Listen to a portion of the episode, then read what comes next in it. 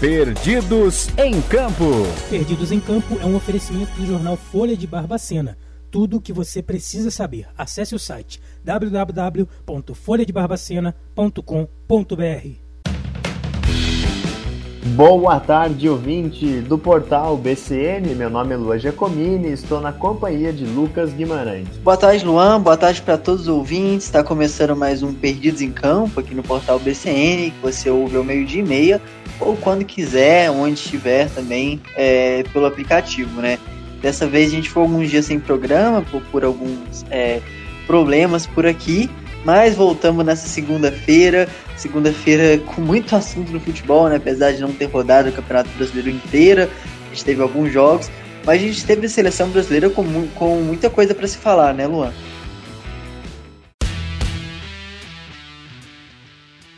Exatamente, Lucas. Primeiro o Brasil jogou no meio da semana, jogou na quinta-feira e no domingo tinha um, um super clássico que aconteceu, mas talvez não aconteceu, né, Lucas? Nós vamos começar primeiro falando do confronto. Brasil, é, a gente já vinha falando na semana passada da data FIFA que a gente vai ter agora, três jogos de eliminatórias da Copa do Mundo. E primeiro na quinta-feira o Brasil foi jogar fora de casa, foi jogar lá no Chile, em Santiago, é, no estádio do Colo-Colo acabou vencendo o Chile por 1 a 0 foi uma vitória magrinha, com gol do Everton Ribeiro, e que demonstra um pouco que foi a partida, né, Lucas? Talvez um Brasil é, um pouco abaixo do que poderia é, mostrar, apesar de enfrentar um, um, um, adversário difícil de vencer, ainda mais jogando fora de casa. É, o, é um, esse Chile não é bobo, né? O Arturo Vidal fez uma, uma bela partida pelo Chile. O Chile poderia ter vencido o Everton, que é, tá sendo titular, né, como a gente havia falado, já que o Alisson e o Ederson não foram, é, não estão com a seleção. Então o Everton foi muito importante no resultado. E no segundo tempo o Brasil melhorou bastante, né? Com a entrada do Gerson e do Everton Ribeiro. Os dois que começaram no banco, entraram no lugar de Bruno Guimarães e, e do Vinícius Júnior, né? É, o Everton Ribeiro acabou entrando. Ele que marca o gol, mas ao mesmo tempo também o Gerson ali foi bem importante para o Brasil conseguir, conseguir criar algumas chances, desperdiçou uma ou outra. Neymar é, ainda fora de forma, fora de ritmo desde o começo da temporada, tanto que ele é, ainda não terminou um jogo inteiro pelo Paris Saint-Germain, então esse jogo foi o primeiro jogo inteiro dele na temporada, então ficou um pouco abaixo, e até por isso, tanto Everton Ribeiro quanto o Gerson é, ganharam a chance como titular no jogo de ontem, né, no Brasil e Argentina, é, os dois substituíram tanto o Vinícius Júnior quanto o Bruno Guimarães. Ali no, na, na, zaga, já que o Marquinhos ficou suspenso, o, o zagueiro Lucas Veríssimo do Santos foi escolhido. Mas um jogo que a gente só teve quatro minutos, né, Luan? Exatamente, Lucas. Eu imagino a frustração desses jogadores que você citou que tiveram a oportunidade de, de fazer iniciar o jogo contra a Argentina sendo titulares mas foi exatamente isso, Lucas. Aos quatro minutos do jogo, o jogo já tinha começado a rolar, estava começando ainda, e aí aconteceu uma coisa bem inusitada que, que acho que não tem precedente na história. É, um fiscal da Anvisa é, entrou no, dentro de, de, campo ali, né, dos domínios da arena, da Neoquímica Arena, estádio do Corinthians, interrompeu a, a, a partida, suspendeu a partida, por quê? A, a seleção argentina estava descumprindo uma norma da vigilância, né? Que é uma portaria que o Ministério da Saúde é, anunciou durante a pandemia é, para pessoas que vêm da Índia, é, da Inglaterra, de outros países também da Índia, precisam vir, quando chegam ao Brasil, precisam cumprir uma quarentena de 15 dias. E a seleção argentina trouxe quatro jogadores vindos da Inglaterra e esses jogadores não cumpriram essa quarentena. A gente já falou que o Brasil anunciou uma nova escalação com nove é, atualizações, né? No, porque é, tirando os jogadores da, da, da Premier League, que é a liga inglesa. A Argentina não, a Argentina trouxe quatro jogadores ao Brasil, sabendo dessas, dessas é, normas, dessas orientações, dessas regras, acabou trazendo o Brasil e ainda colocando em campo parte desses jogadores, né? É, a gente vai falar um pouco melhor sobre isso, mas isso aí acabou ocasionando essa interrupção da partida por é, o descumprimento de uma norma sanitária, Lucas. E isso com a partida já rolando, né? O que foi muito estranho. É, não, é, e, e isso que você falou, a gente tem que é, diferenciar Porque, por exemplo, para a disputa da Copa América e até agora para os jogadores que chegaram, né? O Andrés Pereira, o William que chegou no Corinthians, o Andrés Pereira chegou no Flamengo, é, o Kennedy foi o único que teve que fazer uma, uma quarentena por, é, acho que ele tinha suspeita de Covid, mas o, esses outros casos e os jogadores que vieram para a Copa América, é, eles, eles não tiveram é, que fazer a quarentena de 14 dias aqui na, no Brasil, né? Os jogadores que vieram da Inglaterra. Então, o, o que aconteceu foi ali um acordo, né? Um teste, é, um teste feito, e aí a falava que, que tinha feito lá a quarentena. Enfim, algum, alguns testes de exceção que, que o Brasil tinha feito para os seus jogadores. Então, os jogadores é, que atuam na Inglaterra, esses nove, caso eles tivessem vindo para o Brasil, eles não teriam que ficar 14 dias de quarentena antes da data FIFA. É, o único motivo é que a Inglaterra não liberou, porque na volta para a Inglaterra eles teriam que ficar 14 dias lá, sem disputar nenhum jogo, né? Então, por causa disso, é, os times da Inglaterra não liberaram para países que estavam na onda vermelha, que, que era o caso do Brasil. É, e aí a, a, seleção brasileira ali entendeu, né? Tanto que a Rússia, o Zenit, pegou de volta tanto o Malcolm quanto o Claudinho, porque é, é, o Zenit, logo depois de voltar o futebol de clubes, o Zenit já vai disputar a, o primeiro jogo da Champions League contra o Chelsea na Inglaterra, né? Então, nem Claudinho nem, nem Malcolm poderiam entrar na Inglaterra. Então, é, o, o Brasil sempre fez essa exceção, seus jogadores brasileiros que, que tinham vindo aqui defender a seleção, e agora, é, para a Argentina não teve essa sessão. Acho que a Argentina forçou a barra, mentiu, né? Falando que os jogadores não estavam na, na Inglaterra, sendo que tem imagens, né? Súmula de partidas, provas cabais de que esses quatro atletas estavam no, na Inglaterra há menos de, de 15 dias atrás. Então, a partir disso, é, o, a, Argentina veio, foi pro, pro, pro hotel, a seleção, é, com a Anvisa sabendo disso também. Lá na, no hotel é, já se sabia horas antes da partida que eles iam para campo mesmo, mesmo com a Anvisa é, sendo contra. E aí agora a gente tem esses conflitos de informação, né? Isso aí vai, vai demorar algum tempo para ficar claro, porque saber de quem que veio a ordem. Mas segundo é, os jornalistas que apuraram isso de perto, é, veio um acordo primeiro entre representante da CBF, no caso, que, que fugiu o nome dele, Luan, você pode ver que é o atual presidente da CBF, né? O mesmo CBF não tendo presidente, já que o Rogério Caboclo está afastado, mas é um nome com a, palavra, com, a, com a letra E, agora, agora eu, eu não me recordo. Eu estou pesquisando mas... aqui, é, é, não é o que é o Sarney, né? Que tinha o vice-presidente. Edinaldo Rodrigues, é isso? Edinaldo Rodrigues, ele isso. mesmo. É, então, a, a, princípio foi a palavra dele, o combinado dele, de, de, que poderia ter jogo, que, que ele não via nenhum problema. E aí que vem a questão, né? Alguém pelo lado da Anvisa ou do governo federal também, é, em contato tanto com a AFA quanto com a CBF, é, entre aspas, liberou o jogo, né? Mas essa questão que é, essas pessoas não têm o poder de liberar ou não a partida, né? Tem um protocolo a ser seguido.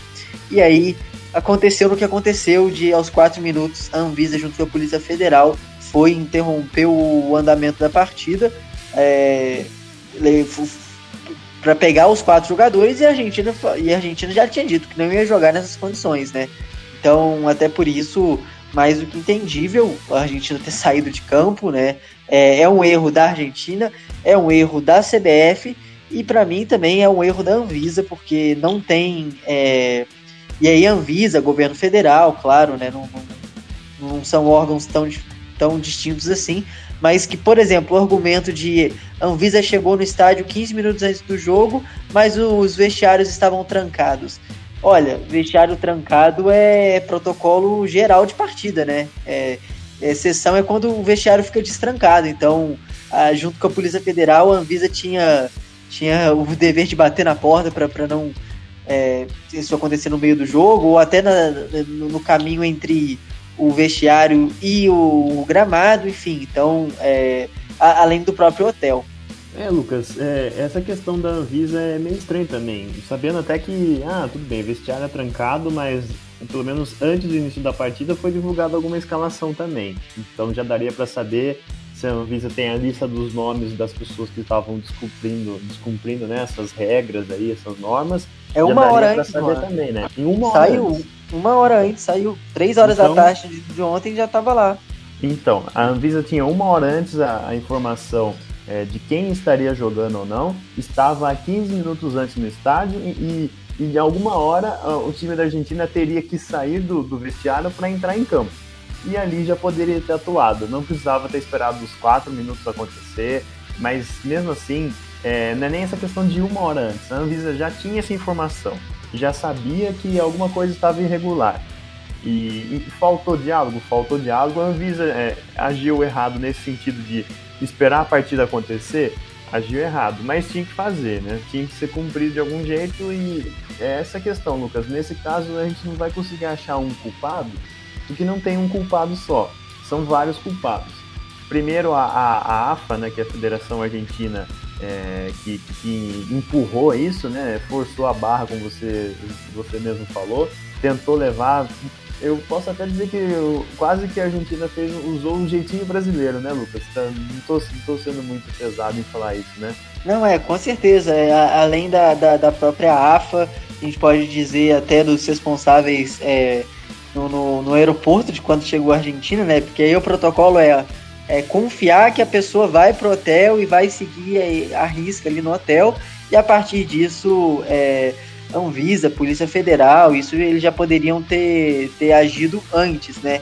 Mas aí o que aconteceu também, além disso, claro, o presidente da CBF que deu a palavra que não teria problema, que poderia ir, e aí o responsável da partida, da organização da partida, é, o, o da própria Anvisa que liberou o jogo ter é, começado, né? Então aí a gente tem vários vários responsáveis que acho que só o tempo vai, vai, vai dizer ali quem que tem mais culpa nesse cartório, né? Mas eu acho que é, pelo, pelo grande.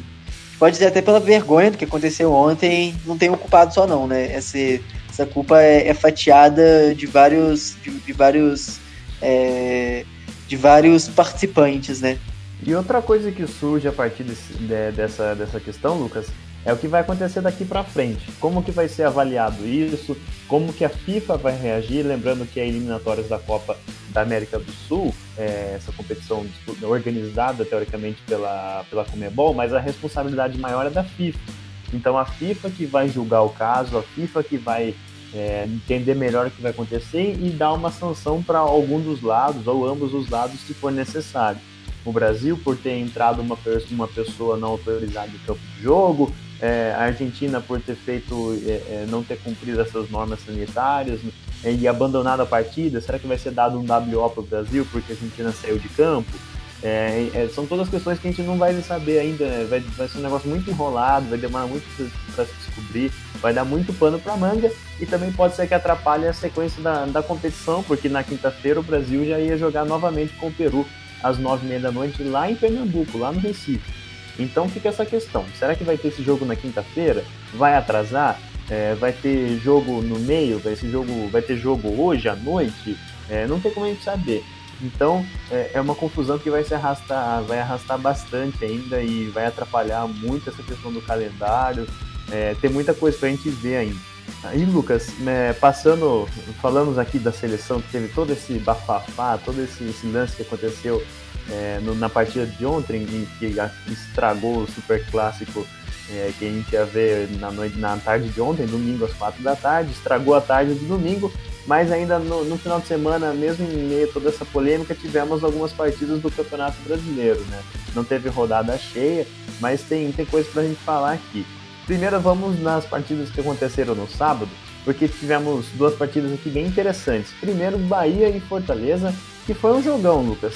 O Bahia venceu por 4 a 2 é, começando o jogo, o Fortaleza perdeu oportunidade, o Rodriguinho perdeu um pênalti, é, mas não parou por aí. Teve muita coisa para se falar e eu acho que o que mais marcou essa partida foi a estreia do colombiano, o Rodallega, né, a gente vai falar assim porque né, o, o, chega mais próximo do, do que eles falam lá na Colômbia, estreou fazendo quatro gols.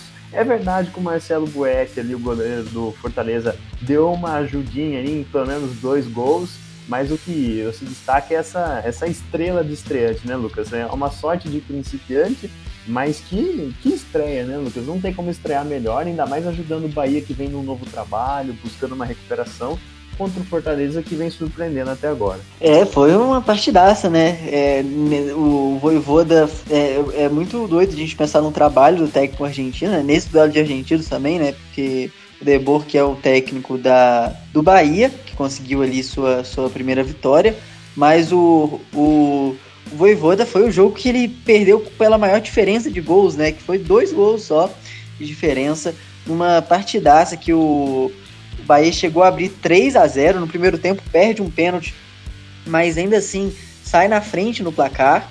É, e aí, no segundo tempo, consegue dois gols também com o Odaiega de novo, né? Ele já, já fez seu hat-trick. Ali, quando o jogo já parecia é, até meio decidido, o Fortaleza foi para cima e mostrou um poder de reação que é muito bom, né? Porque é um time que vem tendo problemas na, na temporada, empatando demais e agora acaba perdendo, mesmo ali é, sendo terceiro colocado, precisa começar a voltar a vencer, mas aí quando estava 3 a 0 consegue ele dois gols, né? Um com, com o Iago Pikachu e outro um gol de, de cruzamento na área, que, que acaba sobrando para o Matheus Vargas fazer o 3 a 2 mas logo depois ali o, o próprio Rodaiega fez ali a última é, a última pá de, de cal ali sobre, sobre, sobre o Bahia. E esse sim, apesar de ter contado também com a, com a ajuda do Marcelo Boeck, né? Marcelo Boeck, que é um. Eu acho que do elenco atual do, do Fortaleza é o maior ídolo, né? É um, é um goleiro que estava na, na Série C com Fortaleza alguns anos atrás, fez, é, fez uma defesaça no, no, jogo do acesso da Série C, né? O Fortaleza que ficou oito anos tentando subir da C para B antes de conseguir em 2017 mas ele que é um grande ídolo acabou é, tendo uma noite de sábado não muito boa. No quarto gol, o Rodaiega consegue uma ótima jogada, finaliza, só que aí o Marcelo Boeck defende, mas defende é, ali para frente, e o próprio Rodaiega chega e faz o quarto gol. Colombiano experiente, né, de 36 anos, estreia mostrando que é, é, goleador, né? Não só no futebol colombiano, ele passou pelo futebol mexicano e foi muito bem também, e agora estreia no futebol brasileiro com esses quatro gols. Na verdade, ele estreou como titular, né? Ele, ele já tinha entrado no segundo tempo ali tentando ganhar ritmo, mas a primeira chance que ele teve como titular, o Gilberto ficou no banco. E agora o Bahia tem dois centravantes, né? o Gilberto que estava numa fase não muito boa, mas o agora tem um competidor que aparentemente larga na frente. Muito interessante essa estreia, o, Bahia uma, conseguindo uma excelente vitória, um jogão de se assistir. E no outro lado, no sábado, tivemos Cuiabá e Santos.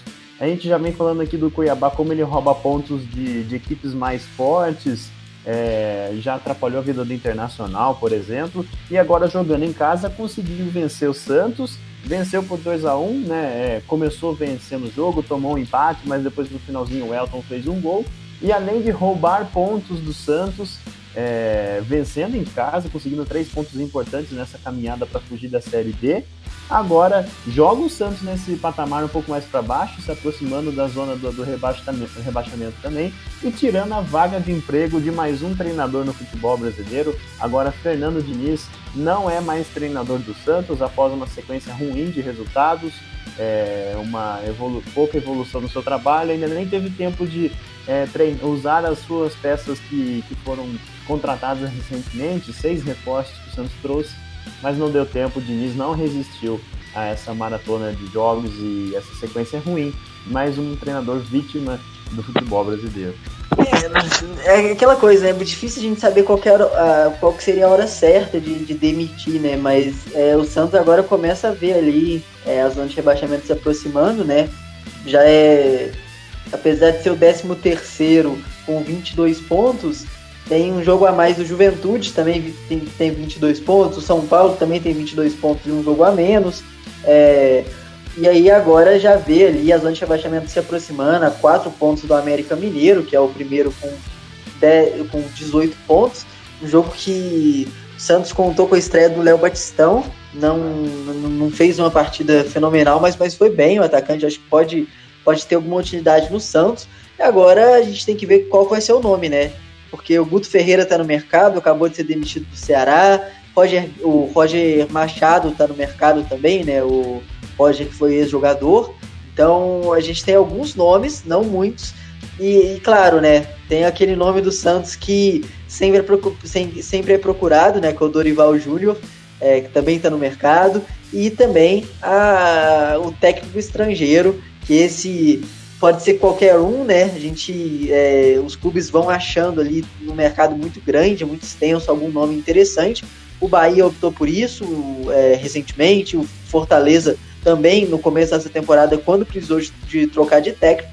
Fortaleza deu muito certo, o Bahia está começando um trabalho, mas é um Santos que é, a, a batalha ali na zona de rebaixamento vai ganhando alguma, alguma notoriedade, né? O Bahia que venceu, por exemplo, saiu da, é, da zona de rebaixamento, agora tem 21 pontos, então a gente tem ali um bolo, né? Que entre o primeiro time fora da zona de rebaixamento, que é o Bahia, com 21 pontos, até o Internacional, a gente tem um, dois, três, quatro, cinco, seis equipes que apenas dois pontos os dividem. É, Lucas, é só passando a informação do que se tem até o momento, é de que o Santos é, estaria olhando para Rogério Ceni, Dorival Júnior e Guto Ferreira, mas também já tem outro, uma outra informação de que conselheiros teriam pedido a vinda do, do ex-treinador do Corinthians. Então, é, é um, uma decisão muito difícil que o Santos tem que fazer. Provavelmente, talvez venha um brasileiro mesmo por conta da temporada já em andamento,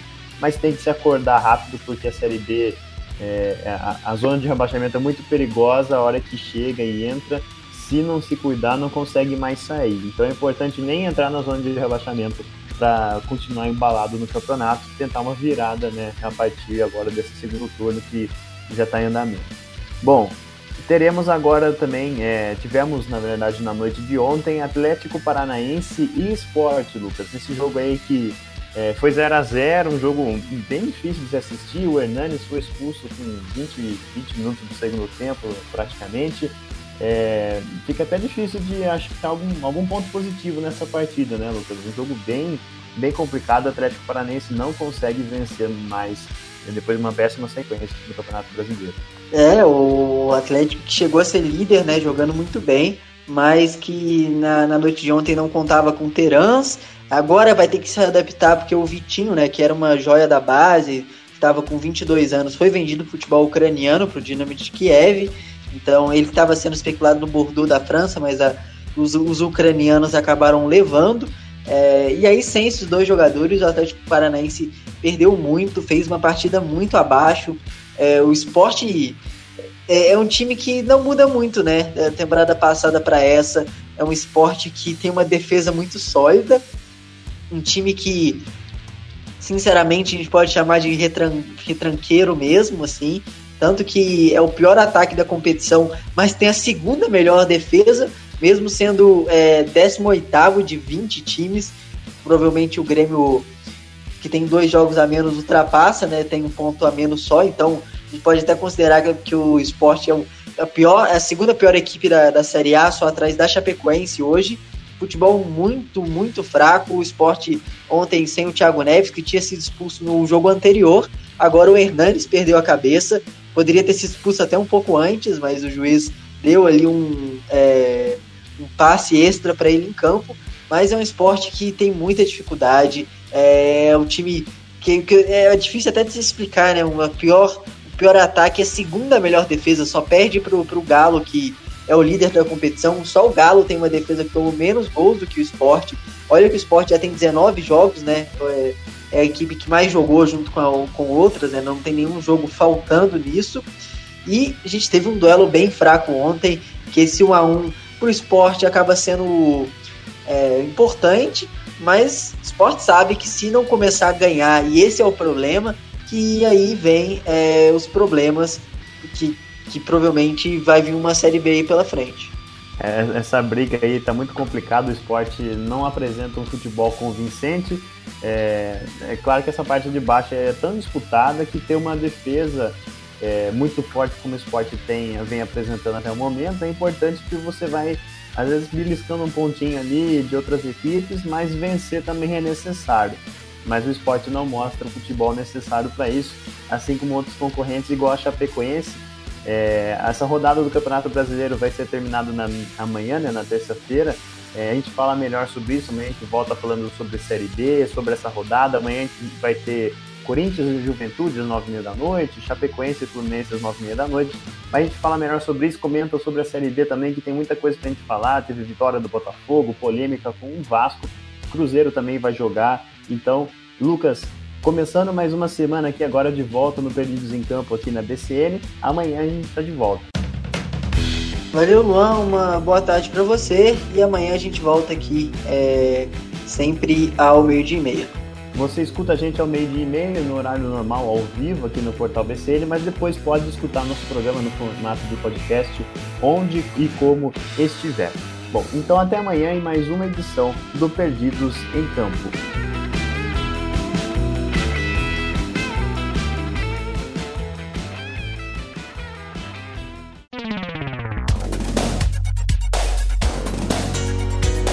Perdidos em Campo.